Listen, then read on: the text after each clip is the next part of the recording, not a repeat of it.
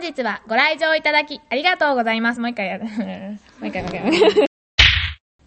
あんなの主役にして、まともな芝居になるか？そこで自分が主役を引き受けちゃうところが、長倉さん律儀というか、貧乏くじ引きやすいというか。はい、カット。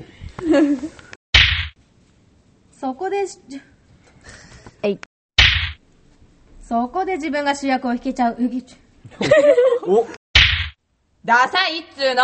だいたいね、今に見てなさい。ミラクルマンが来て、あんたたちなんかやっつけちゃうんだから。それはないなんでよ。ここに来るには国道21号線を通る必要があるが、あそこには我が赤まぶし団によって封鎖され、ごめんな、あそこに。佐之助さん参加しないの？俺が参加したらみんな吹っ飛ばしちゃうよ。てめえの小野郎持っててろやるぞ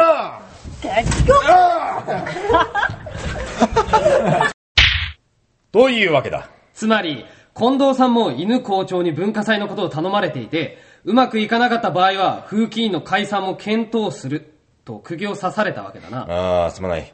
さっきまでのは俺であって俺ではない。ああ、俺なんだが忘れてくれ。いつもああですよ。あ、ごめん、もう一回やらして。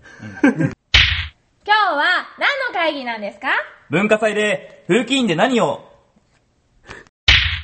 テイク2。何の会議なんですか？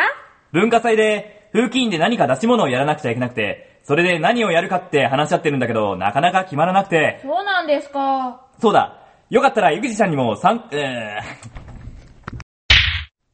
な、なかなかいいタイトルじゃないか。ー、舞台は近未来。悪の秘密結社赤間牛団が暗躍する中、悪を裁く正義のヒーローミラクルマンことつぶらやしろ。ミラクルハッピー、ミラクルファンタスティック、今日もミラクル報われる愛、崩れる友情、すえー、ミラクルハッピー、ミラクルファンタスティック、今日もミラクル報われぬ愛、崩れゆく友情、止まらない円高。それでも奇跡を信じて戦い続ける。だって俺はヒーローだから。現代社会の闇を切り裂く、コメディラブストーリーストーリー。報われぬ愛、崩れゆく友情、止まらない円高。それでも奇跡を信じて戦い続ける。報われぬ愛。はい、もう一回お願いします。